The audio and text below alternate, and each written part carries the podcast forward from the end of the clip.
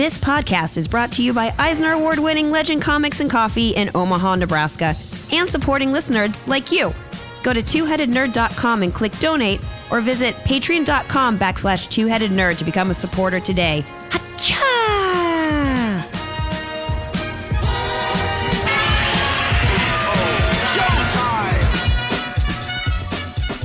Broadcasting from the Ziggurat in Omaha, deep below the metro area, it is our pleasure to welcome you to episode five fifty-seven of the Two-Headed Nerd Comic Book Podcast. Nerds, my name's Matt Baum. And I am the Internet's Joe Patrick. It is back to business here in the Ziggurat, and this week, our review spotlight shines on the first issue of James Tynion the fourth's Batman run and the newest addition to Joe Hill's Not an Imprint at Hill House, Daphne Byrne. After that, it's cocktail o'clock as we review eight more of this week's new comics during this week's Ludicrous Speed Round. That was a couple of this week. Sorry about that. Then it's up to the T H N Sanctum Sanctorum, where we're rapping about our must-read comic picks for next week. And finally, it is time to play Who the Hell Is This Guy? The Request Edition, where our very own comic historian and rival podcaster lays out the history of Red Wolf. But before we tear down the Xmas lights and get ready for the long, punishing forty-five degree climate change winter on the prairie, we better talk about this week's Nerd News. It could be worse. We could be on fire. Oh, for sure. So, no complaints, folks. No complaints. Uh, Jake Gyllenhaal is developing a film adaptation of Alison Bechdel's autobiographical Fun Home. This is from the Jake and Maggie desk. The Jake and Maggie desk. Yes. Uh, Gyllenhaal is reportedly producing the film through his film Shingle, which is a term I hate, Nine Stories Productions. Uh, the is that Spider-Man- a Hollywood term that I don't know? A yeah, shingle? A uh, shingle. Production shingle, yes. Oh, gross. Yeah, it makes it seem like a disease. Yeah, like that old people get under their armpits. The Spider-Man Far From Home actor is reportedly playing Bechdel's father, Bruce, in the adaptation. Spoiler uh, the, alert, it's not a fun home. No, okay? It is not. Uh, the uh, the award-winning two thousand six graphic novel memoir chronicles the author's childhood and youth in rural Pennsylvania, uh, United States, focusing on her complex relationship with her father. The book addresses themes of sexual orientation, gender roles, suicide, emotional abuse, dysfunctional family life, and the role of literature in understanding oneself and one's family. Fun Home was previously adapted into a critically acclaimed Broadway musical in twenty thirteen. It was bound to be, it was bound to be a movie eventually. It won awards. It actually came to town, and they did a version of it at the Playhouse. The community playhouse, Red Wolf House, and uh, Casey was involved with U N M C, and she had several different local artists there that were drawing and talking about comics. It was really cool, and it was a very good show. Heavy. Yeah. This is heavy. Okay, so. Yeah, Fun Home is a big deal. You're not going into this one to have a good time, but you are going to learn a lot. It's a really important story. It. Uh, we didn't review Fun Home on the show, did we? Uh, no, it came out years ago. Yeah, but we were around. You know, I don't know. I didn't know if we did that as one of our trade paperbacks or not. We definitely did not. I don't think we did. We probably should closer to the movie, actually. That's a good excuse. We'll do it closer to the movie. Sure, yeah. It may, have, it may have even come... Well, wait, hold on. It came out in two thousand six. Our podcast came out in two thousand nine. So it predates the Two-Headed Nerd. That math doesn't add up at all. Yeah, okay. I don't get it. All right. From the Bullet and Bandolier desk, Profit returns! Rob Liefeld has revealed plans to revive his creator-owned character Profit in twenty twenty. On his Facebook page, Liefeld revealed plans to bring back the character series and celebrate a milestone, issue fifty. Was there really that many issues of Profit, or are they counting the ones from the Profit relaunch recently? Uh, no, there were not that many issues of fifty. No, there's no way. And if you right? keep reading, you will learn that.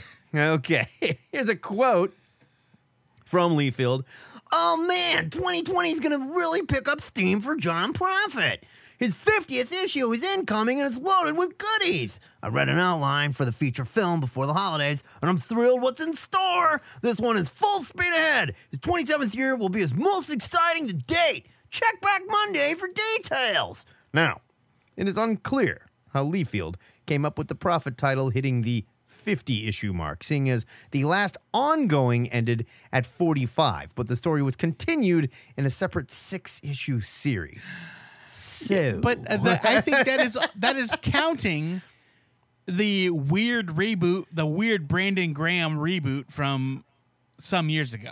I will go as far as to say the only version of Profit that I ever enjoyed. Well, yeah, sure. Yeah, it was uh, great. So how he got to number fifty is a total bamboozler. Fair enough. The movie Liefeld refers to is one in development with Studio eight, who produced White Boy Rick, which wasn't as good as I wanted it to be. That shingle. What is with all the shingles? I hate that shit. Gross. Picked up the film rights to Profit back in twenty eighteen. So this is not in production yet. What is White Boy Rick? It was Matthew McConaughey, and I can't remember the kid that was in it. But uh, it wasn't as good as I wanted it to be. I think they thought it was going to win some awards and stuff like that, but meh. You know, mm. what can you do? I don't believe that the Profit movie is in production. I'm not sure what math he did to figure out that this is Profit issue fifty. This is uh, Marvel Marvel math for sure. There's also no mention of who is going to be doing it, but I sincerely hope that it's not Rob Liefeld. And this is not to bag on Rob Liefeld, but his recent comics yeah. are not good. Yeah, They're just like, not good. If they were going to say, yeah, it's it's Brandon Graham and Simon Roy bringing back Profit in. for issue fifty, I'm in. Completely in. And that Profit series they did was amazing. Absolutely amazing stuff.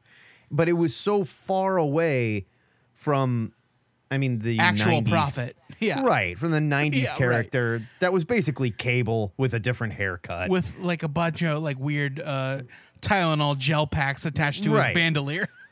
So here's to hoping that they're going to go for the coolest part of the Profit stuff. Yeah, I sure. guess yeah, we'll fingers. see. Fingers I feel crossed. Like if, I feel like if they were, maybe Brandon Graham's name would have popped up in this announcement. Yeah. Yep. Yeah. From the Dead Mutant Desk, the second trailer and the first since twenty seventeen. I think this would be the ghost of the Sony mu- of the Sony X-Men. From the Days of Future Past Desk, the second trailer and the first from twenty seventeen for twentieth Century Fox's New Mutants film has been released, and with it, the Demon Bear and a glimpse at the Teen Mutants' own powers. Fox has also released a new version of the existing poster with the current release date of April third, replacing the old twenty nineteen date. The studio has also wiped clean all of the existing posts on the film's official social media accounts and replaced them with the new trailer. They have basically salted the earth and pretended like the old release dates don't exist. There is no way any of this is good. This According film. to Fox, New Mutants is due out in theaters April third. I watched the trailer, did you? I watched the trailer, and it, it looks perfectly cool, but it's not hard to make a good trailer. It just isn't. What worries me is there's a ton of reshoots, a ton of writers' names on this project, and now all of a sudden, boom, it's coming out April third? That's real quick here, and with very little fanfare, and a big mess in the past as to where it was going to go, why it was being held back. There's just way too much going against this. There's no way this is good. It's yeah, going to be mean, a mess. It's only it's only three months in the future. This is uh, going to be a mess. Well, let's just look at the trailer. The trailer was pretty awesome. The trailer doesn't look bad at all. But again, if your trailer looks bad, that's a whole different story. We've seen plenty of movies with a kick-ass looking trailer that turn out to be a piece of crap. The, I, this just all signs point to train wreck here as far as everything we've covered up to this. Does the trailer now, look good? Now, sure. I don't know if I I don't know if I necessarily agree, because the only thing we know about the New Mut- Mutants movie is that it has it has been constantly delayed. Which, yeah, for all manner of reasons, such as rewrites, reshoots, bringing on new people to punch up the script. But what right. if it was more because of the Fox business deal than the actual movie? I don't understand how that would have anything to do with it. If it were, if anything to do with the Fox business deal, I would think they wouldn't be able to put it out because that deal's done. It's over. They don't have it anymore. So the fact that this is even coming out is their last gasp. Like, eh, we'll make a few million dollars on it. Why not? Hmm. I think this is trouble, real I, trouble. I mean, I don't disagree, but looking at the trailer, it actually does seem like kind of an entertaining movie. I, I hope so. I just, I'm telling you, I am. If you wanted to put a bet on this one, I would say the Rotten Tomatoes sto- score south of fifty. You want to go north? You want to take the over? Yeah, I'll take the over. Nerd okay, bet. Nerd, nerd bet. I'm saying south of fifty. You're saying north of fifty. Nerd bet on. I, I think that this movie fifty percent is, the, is a push. So I think that this movie is the victim of the Disney buyout and uh, that th- it's going to be better than we think. But didn't this movie start production before that was even mentioned? I mean, there was no Disney buyout in the future I'm, when they started this movie. I'm holding out hope. I don't know, man. I'm like, worried. They showed me Sunspot. He was black. He punched stuff. It looked uh, cool. Like I'm uh, just afraid a lot of that is Ilyana getting... had a soul sword. I mean, come I'm on. I'm just afraid a lot of that is getting crushed in there when they went, all right, let's reshoot some shit. This sucks. You know? Arya Stark turned into a werewolf. I mean, what more do you want? I get it. That is your nerd news for the week, but I'm sure we missed plenty of other stories while checking out the Reddit Arya Stark furry Wolvesbane porn.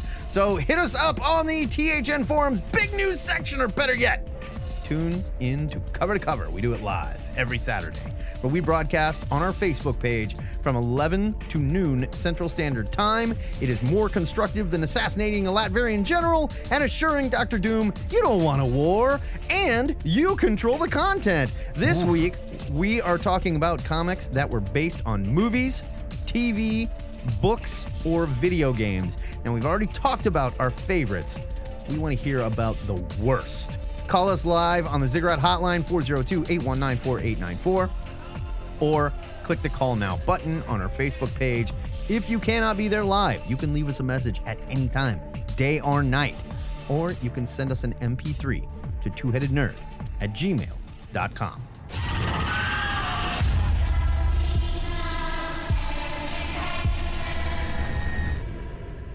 It's Spotlight Review time in the Ziggurat, where this week Matt is spending the night in the Hill House again, and I am checking out the new Wayne Manor caretaker. Matt, tell these kids about the scary story you read, but don't get too creepy. I know, you're a big horror baby. This week I read Daphne Byrne. It's spelled so Irish that every time I look at it, I'm like, it cannot be how I'm saying that. Right. Number one, from D C, Hill House. It's written by Laura Marks with art by Kelly Jones. thirty-two pages for three dollars and ninety-nine cents. Here is your solicit. In the gaslight splendor of the late nineteenth century New York, rage builds inside a fourteen-year-old Daphne. The sudden death of her father has left her alone with her irresponsible, grief-stricken mother, who becomes easy prey for a group of occultists promising to contact her dead husband. While fighting to disentangle her mother from these charlatans, Daphne begins to sense a strange, insidious presence in her own body, an entity with unspeakable appetites. What does brother want? And could she even stop him if she tried? I'm not going to go. I just told you who wrote it. Whoa. But I will say, Laura Marks worked on T V's Ray Donovan. She also worked on The Expanse and The Good Fight. And all three of those shows totally kick ass. That's why you should pay attention here. Now, I love Kelly Jones' weird, creepy art. And I think I was first infected by his heavy blacks, clenched jaws, and pointy ears back in the nineteen ninety-one Batman Dracula Red Rain comic. I remember seeing that cover and needing more of Jones' art in my collection. He has an instantly recognizable style that just oozes with horror. So when I heard Jones was back in the monthly penciling horror biz, I could not have been more excited. There are few horror artists that can make a panel featuring, say, curtains or tree roots look absolutely menacing. Maybe Mike Mignola or Richard Corben are on that short list. Jones's art is just as good, scary, and gross as I remember. He spills blacks on the pages to surround and trap his characters, and it works so well. Mark's story is a celebration of Victorian horror via E C Comics and sets Daphne, an intelligent outsider, down a path to supernatural horror. I like that Hill House has been conscious of the genre of each title that they're putting out. Daphne seems to be the classic horror comic that's going to explore ghosts, ghouls, and other supernatural nastiness, where you have, like, Basket Full of Heads is very seventy, seventies grindhouse. It's like they're thinking about this. Unlike most modern horror comic stories, Mark doesn't throw you face first into the gore, but instead paces the story to develop Daphne and her mother's character. As the spooky bits begin to show up, Jones slowly ratchets up the creep factor on his art, adding more blacks to make each panel increasingly claustrophobic. And by the end, in true classic horror cinema fashion, both the reader and Daphne are questioning whether what they saw was real or a dream, and I am on board to find out. Now, I am by no means a Puritan, but it's nice to read a comic that understands horror doesn't have to show you extreme gore and nudity to create a good scare. This is solid, eerie, supernatural comic book storytelling by creators that belong in this wheelhouse. Daphne Byrne is another great addition to the Hill House stable of horror, and it gets a buy it. You know, it didn't grab me as much as it grabbed you. Hmm. Um... Uh, like, I love Kelly Jones. I really do. You think do. It's like an intelligence thing? Or like... Yeah, you're much smarter than I am. Yeah, for sure.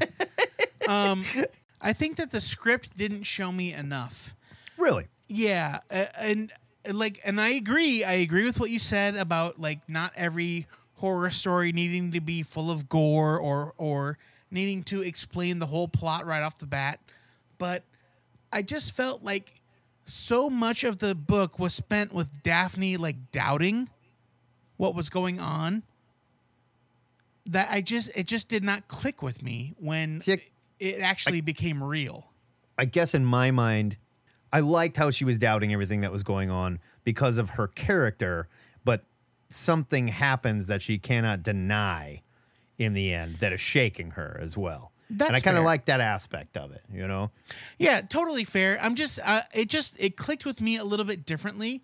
Uh, sure. I loved the art. I loved the art. Kelly this Jones. This is some of the best looking Kelly Jones stuff I've seen in a while. Kelly Jones is a master of gothic horror, and it, oh, yeah. that cannot be denied. Um, I, I think he's at his best here.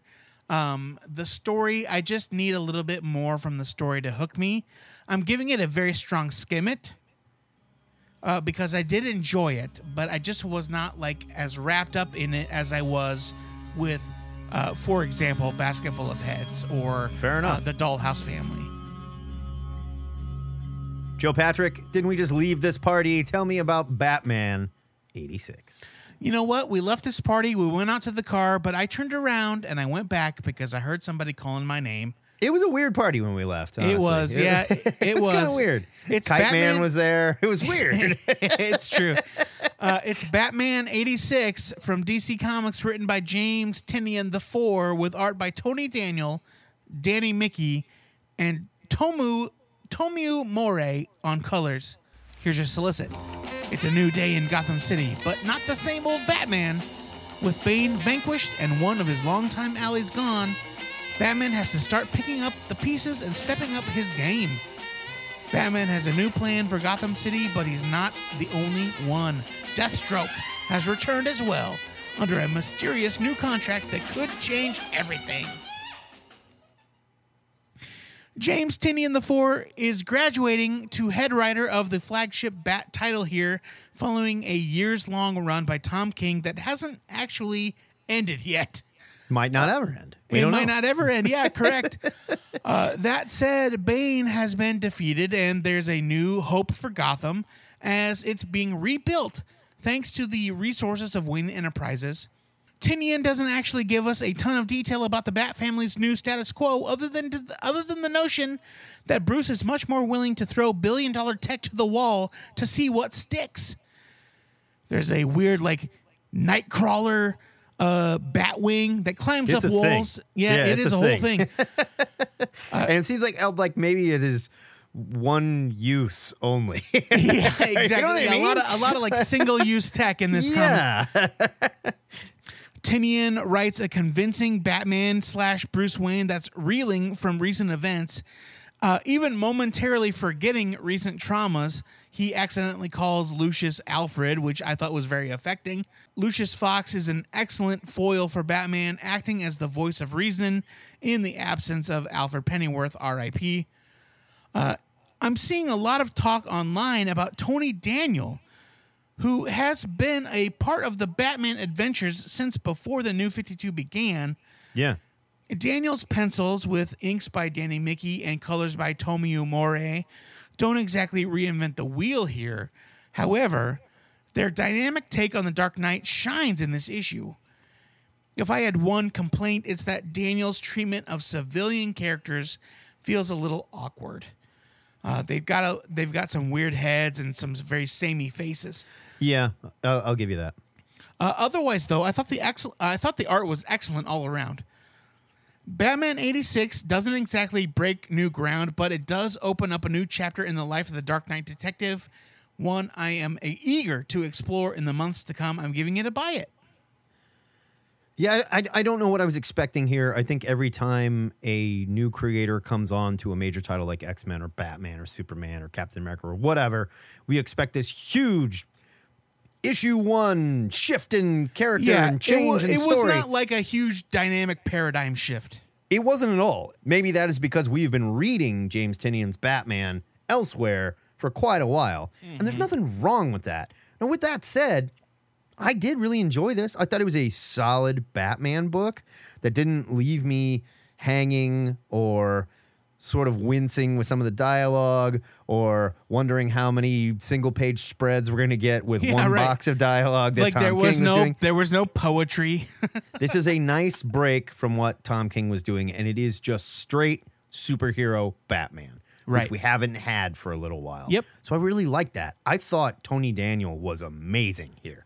Absolutely amazing. I, I think his action sequences with Batman in costume were exceptionally well done. Fantastic. The yeah. fight with Deathstroke was just panel for panel, totally badass. And we haven't seen that for a while. So while you, you're right, it's not re, you know, inventing Batman with a Batman book. This is a very strong, straight superhero Batman issue with great action and great art. I'm also giving a buy it. I hope that Tynion is building to something that he can really make his, you know, as opposed to just giving us solid Batman. Do yeah, something, I mean, make a statement. It, Let's it, see something, you know? It is really hard not to think that the rumors are true and that Tynion is just marking time until issue one hundred or whatever. We'll see. Uh, and, and that could big, be the it. The big five G relaunch or whatever you call it. That could be it. Uh, but, I mean, if it's this good, I'm all right with it. I would just like to see him leave us with a Batman run that we can say, hell yeah, that Tynion run, that kicked ass. You've got to read that. Pick that yep. up. He deserves that. It was good. So that is a buy it and a skim it for Daphne Byrne number one and a double buy it for Batman eighty-six. We'll post our written reviews over at two headed nerd dot com so Tom King can spam our comment section with disgusting gifts. The guy loves barf gifts. It's so gross. He really does. But we need to know what you nerds thought of these comics, too, so call this weekend on T H N Cover to Cover at its regular new time of eleven a.m. to noon Central Standard Time. Before we leap into the ludicrous speed round, let's turn it over to the official T H N bartender, Mister Justin Robert Fletcher, to introduce the cocktail of the week brought to you by Au Courant on the Benson Strip right here in Omaha, one of Casey and I's favorite place to have a lovely dinner. I should say, yippee-ki-yay, Mister Fletcher. All right. Um, this week, do you have a name?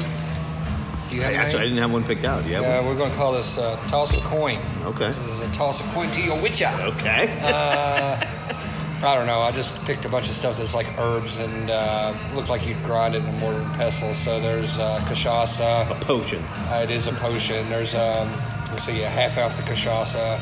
There's a half ounce of honey. Um, there is fresh thyme. There is a half ounce of Amaro Sabia. There is three quarters ounce of banal. Um, and there's one other thing, maybe? I don't know. I, I think that's it. Um anyways, uh, all together, is think like uh, mead, think like a big kind of honey beer is what this drink is, but it's more bitter on the finish. Um, lemon expression, served up, serve it on rocks, serve it room temperature, whatever. I'll have it here if you want it. Perhaps delicious after Possibly. dining on a beast's head or something. Mm. Yeah, right, yeah. Now, with drink in hand, join us as we review eight more of this Wednesday's new comics during the Ludicrous Speed Round. Ludicrous Speed! Go! Quantum and Woody, number one from Valiant. Doctor McNinja creator Christopher Hastings takes over Valiant's most outrageous title alongside art by God Hates Astronauts creator Ryan Brown. The result is an over-the-top masterpiece pitting Quantum and Woody against a nuclear family of super-powered assassins. This is an advance review featuring a worthy continuation of the world's worst superhero team. This comes out uh, January twenty-ninth. You should definitely buy it. Quantum and Woody number one is awesome. But we're doing advanced reviews now. Look at this. Valiant set it out. Valiant set it out and said, hey, no embargo. Go for it. All right, whatever. Doctor Who, the thirteenth Doctor, number one from Titan. Doctor thirteen, Jodie Whittaker, teams up with Doctor ten, David Tennant, to take down the Weeping Angels in nineteen sixties London. Martha, Ryan, Yaz, and Graham are all along for the ride in writer Jodie Hauser's pitch-perfect story. Roberta Ingranata is pretty amazing on art, with a style that reminds me of Lionel Francis Yu here. This is the kind of art that would have kept me more invested in another book I'm going to review shortly. Ingranata takes what is essentially a lot of smart, snarky Doctor Who dialogue, but she keeps it tight, fast-paced, and interesting with help from some great colors by Enrica Angiolini. If waiting seven days for the new episode is too long, then pick up the Titan Doctor Who series. You will love it. I'm giving it a buy it. Firefly, the outlaw Ma Reynolds, a one-shot for Boom. Now, I have not followed the current Firefly ongoing since the first few issues, but writer Greg Pak dropped me right into the middle of the story without allowing me to get lost. This issue fills you in on the current story just enough to follow along and encourages you to pick up the next issue. And while there is some connective tissue to the ongoing series, there's plenty here to enjoy as an as a one-off tale set in the Firefly universe. Pak delivers a perfect tale that somehow works on its own and as a setup for future stories in the main series. Artists David Jean-Felice and George Kambatis invoke the spirit of the characters without being beholden to stiff likenesses, which I really appreciated. The Outlaw Ma Reynolds is an excellent one-shot for fans of the show, teasing a new status quo for what's to come. I'm giving it a buy it. Bonus uh, review, I caught up on Greg Pak's Ronin Island. That book rules. Greg Pak is a great writer. He really is. He really is. Star number one from Marvel. Kelly Thompson writes a story that spins right out of the pages of Captain Marvel following Star, the woman that ended up with the Reality Stone in her chest, and I have to say, I was surprised here. Artist Javier Pina is predictably awesome, but I admit, I fell way behind in Captain Marvel and did not know this character existed. So, I assume this was another Marvel hero cut from the same cloth as Spider-Man, willing to do good no matter what, but Thompson wrote a complex character that not only doesn't understand her power, but she's pretty bad at using it as well. Star was a pleasant surprise that portrays a very believable hero making poor choices while learning her power set, but honestly, stick a Reality Stone in my chest and I would be much worse. I'm giving this a buy it. She was actually a villain, not a hero. Right, she tried to kill Captain Marvel. Yeah, she was a villain but, pretending to be a hero. But apparently she was misunderstood, and it was like, I eh, don't know. Something there, like that, yeah. There's something going on. Right. Star Wars, number one from Marvel. This relaunched series picks up in the moments following Luke's rescue from Bespin in The Empire Strikes Back.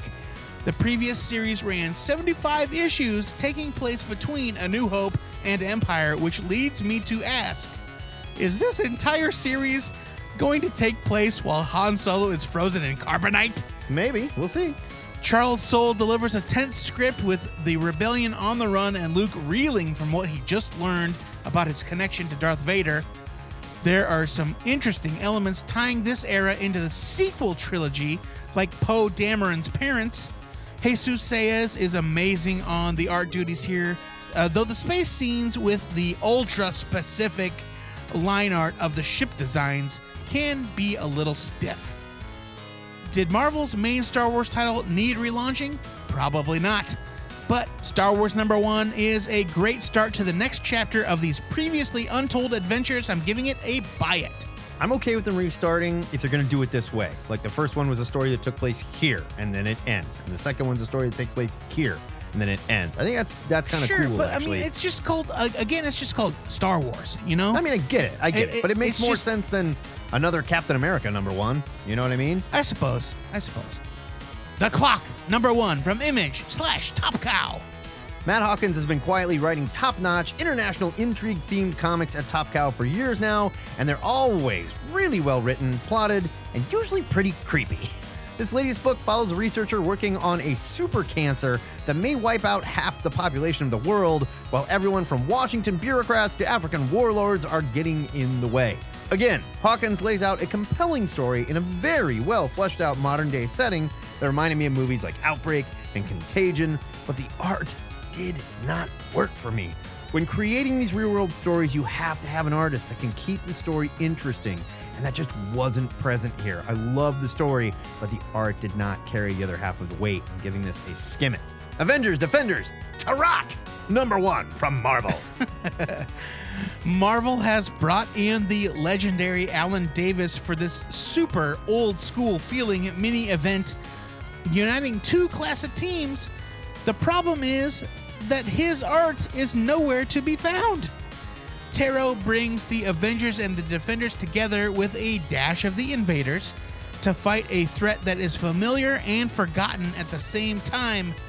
This issue feels like it could have been plucked straight out of the eighties or nineties. I would have liked to have said that as a compliment, but Paul Renaud's dodgy art really took away from the experience for me. Alan Davis should have drawn this shit. Yeah, I looked at it and I was like, damn, Alan Davis, this sucks. Yeah, and then I was like, Alan Davis oh, that's not, not you, Alan Davis. No. It's like Paul was it was like Paul Renaud doing an Alan Davis impersonation. Not even, yeah, barely. Not very good. Yeah. Uh, now, you might find something to enjoy in the throwback storytelling of Taro number one, but I just found myself asking why Marvel thought it needed to exist in the year of our Lord twenty twenty. I'm giving it a skim it. This feels like an old project that they were like, yeah, screw it. Let's punch it up and print it. I just didn't yeah, get it. Like they had like it in it a drawer all. somewhere. Right, totally. Exactly. Did nothing for me. Marvel's X, number one from Marvel. Alex Ross and Jim Kruger reteam for the prequel to their now twenty-year-old Earth X story. I can't believe it's that old. Wow. Here, the two show us the Marvel U as everyone was gaining superpowers. Everyone but David, that is. David's been scrounging for food for his sister and grandma, who are developing powers thanks to the weird cocoon effect that has swept the populace. Artist Wellbe. That's his name. Wellbe, yeah. Could be a code name. I don't know. Does a great job illustrating the ruins of the Marvel U, and a nice job bringing the same feel that artist John Paul Leon brought to the original Earth X. It's been a while, but I don't mind revisiting this alternate Marvel future, and I'm on board for more. This was more fun than I thought it was going to be. Giving it a buy it. Yeah, for sure. Like, I did not stick with uh, uh, with Earth X, but I thought this was really fun. I loved all the Earth X stuff. Loved it all. I really did.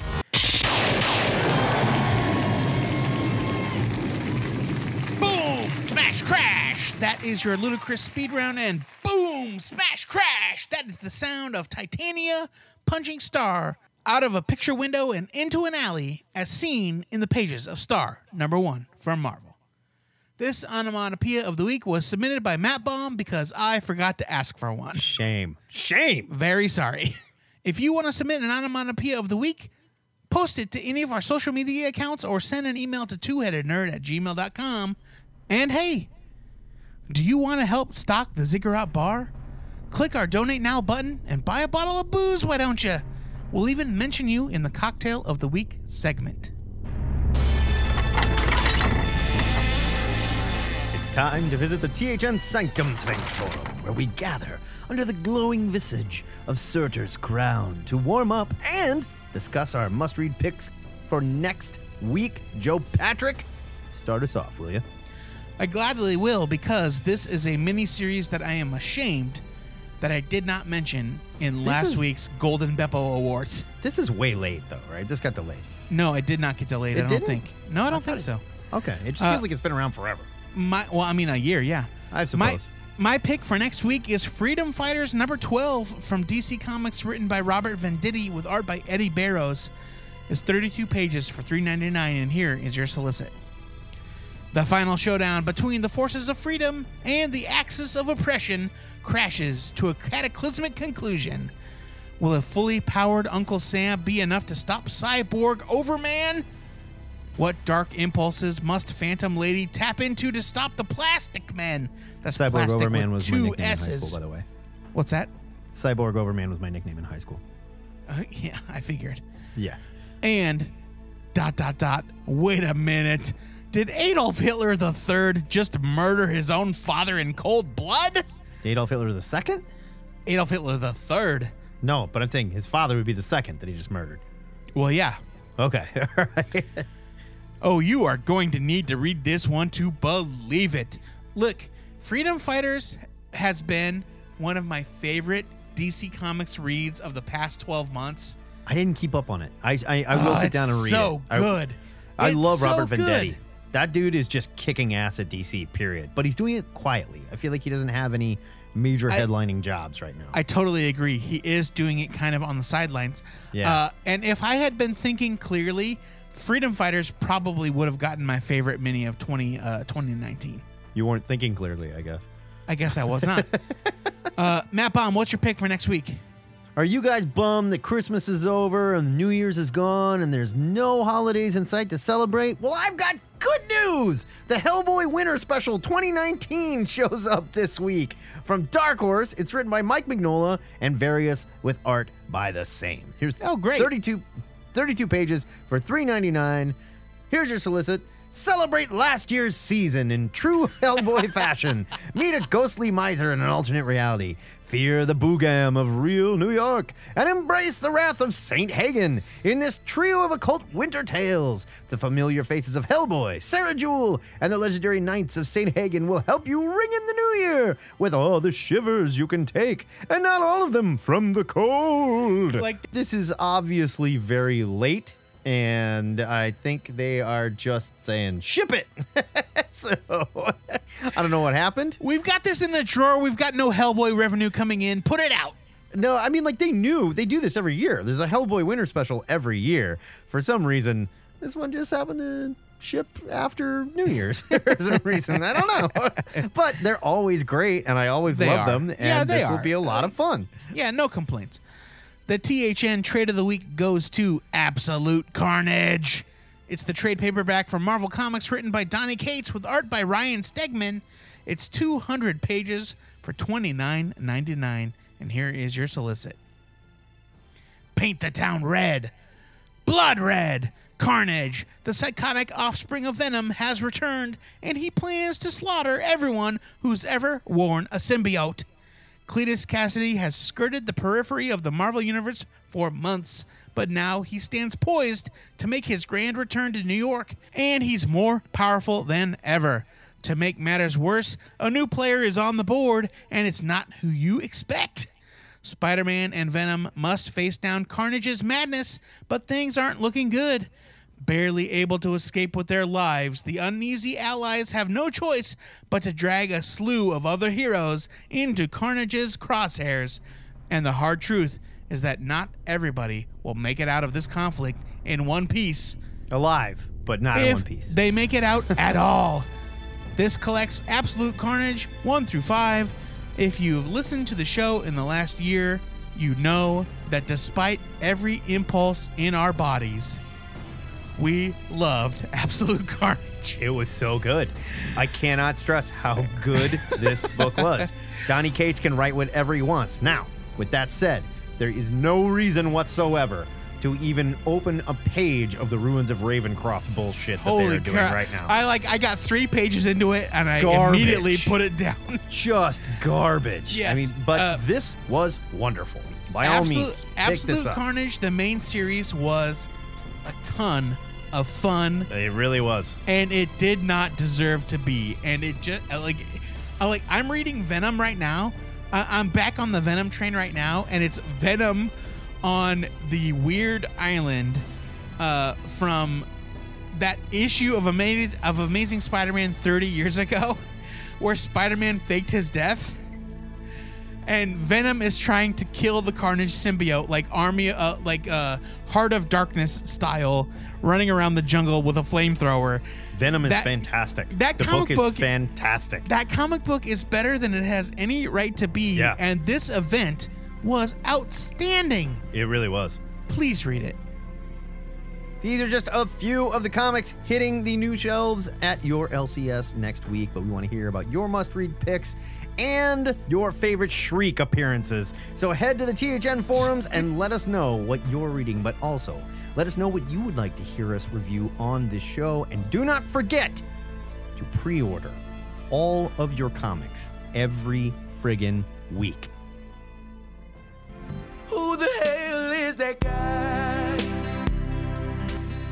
Every now and again, one of you listeners pipes up on the T H N forums asking about obscure characters, and that's exactly what happened recently, two years ago, when Mullen Week asked, who the hell is Red Wolf? Yeah, but he just piped up again. That's why we did it. Yeah, yeah. He just kept bothering us until we caved. Yeah. So we cracked the whip and got our love slave and T H N comic historian Jason Sachs on the case. It's time for another edition of Who the Hell Is This Guy with Jason Sachs. Hi, I'm Jason Sachs. Welcome to the latest episode of Who the Hell Is This Guy? This time, I'm going to talk about one of Marvel's Z-level heroes, a guy named Red Wolf.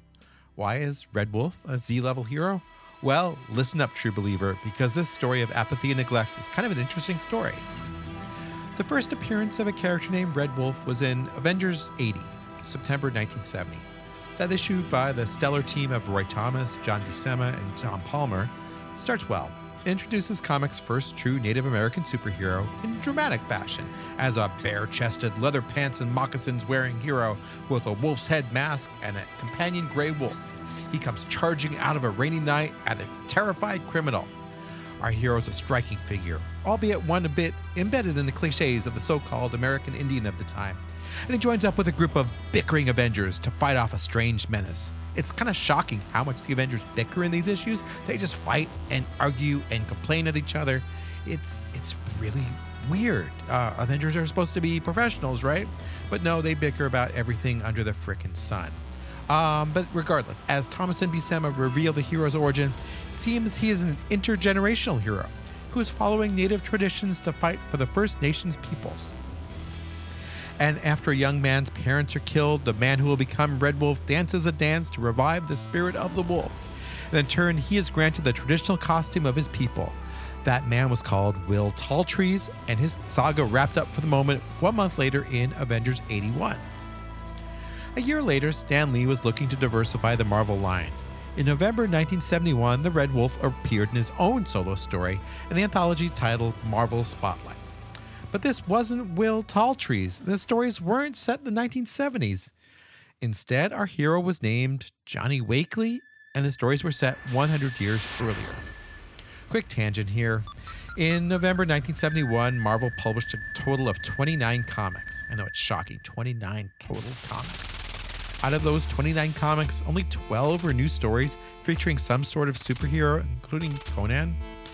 An additional four comics were Westerns, so it kind of made sense for Marvel to launch the Red Wolf as a Western character. He then vaulted into his own series in May nineteen seventy-two, one of the most ordinary, dull comics Marvel published during that time. Johnny Wakely was a decent enough hero, but his adventures were just kind of meh, kind of ordinary, kind of bottom of the barrel. Sales probably reflected that lack of commitment because a year later, with issue seven, the Red Wolf was transported. As his cover blurb declared, my favorite cover blurb, maybe of the nineteen seventies.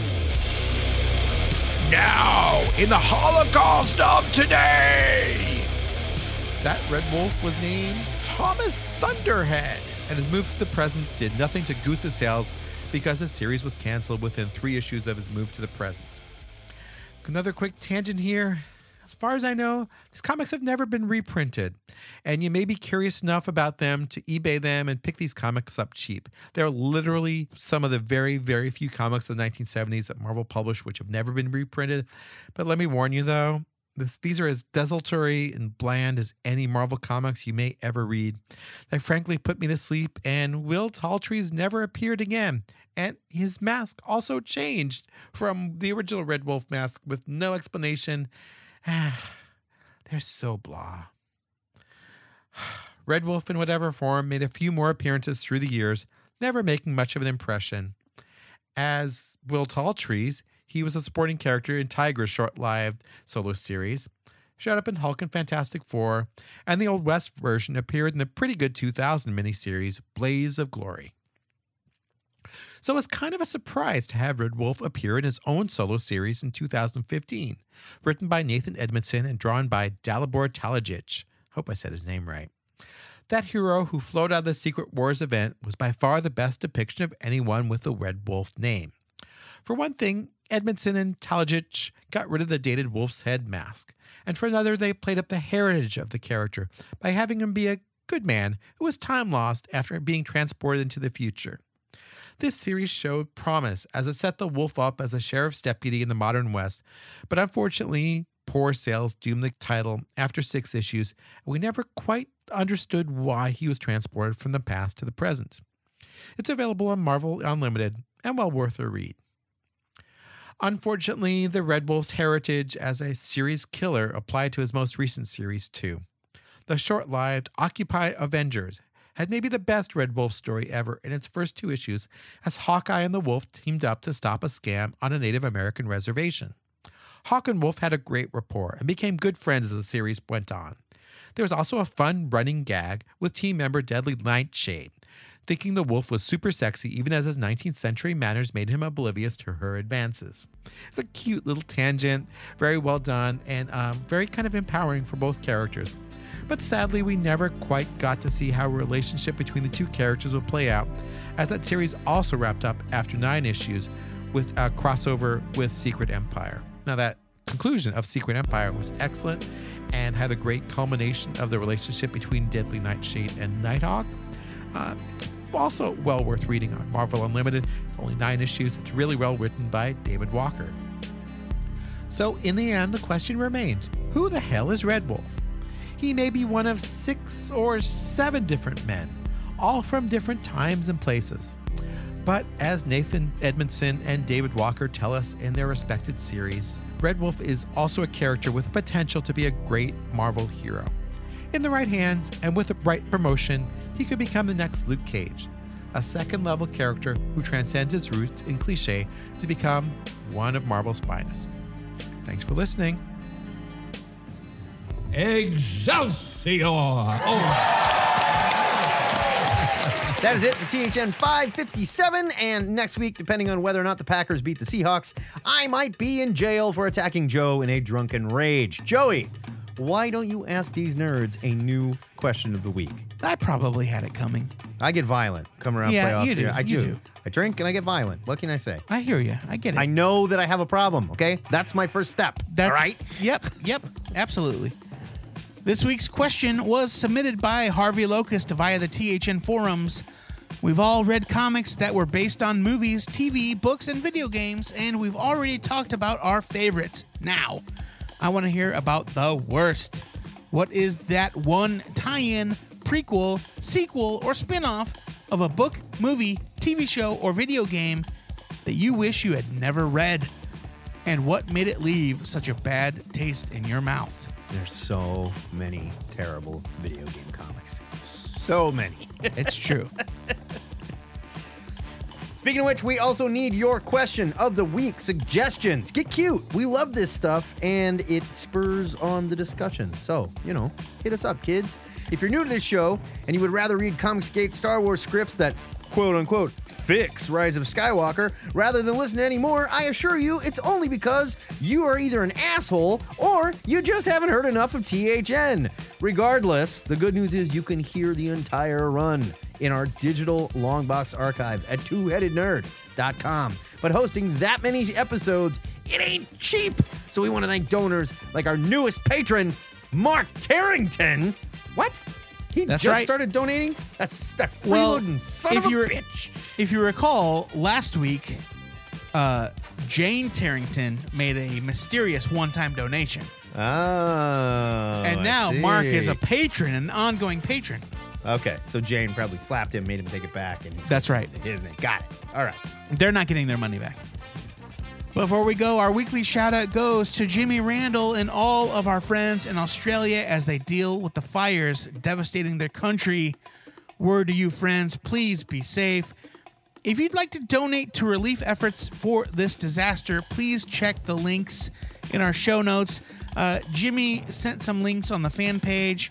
They were Facebook related. I think that we might have some better direct links to uh, like the Red Cross and things like that. Yeah, it uh, is terrible what's going w- on out like there. It's terrible. Somebody, somebody online I saw uh, posted uh, an image of the fires in Australia superimposed over a map of the United States. It's unbelievable. Yeah. It's you, unbelievable. You, Australia is huge. Yeah, Australia massive. Is very large. Yes. Uh, so please, please, please check the show notes. Donate what you can. Uh, I'll have the, all of that in the notes, I promise. Thank you, Jimmy. Until next time, true believers, remember to pre-order your comics or your retailer might just remind you that only you can prevent comic book fires by burning your goddamn stack. This is the Two-Headed Nerd, signing off.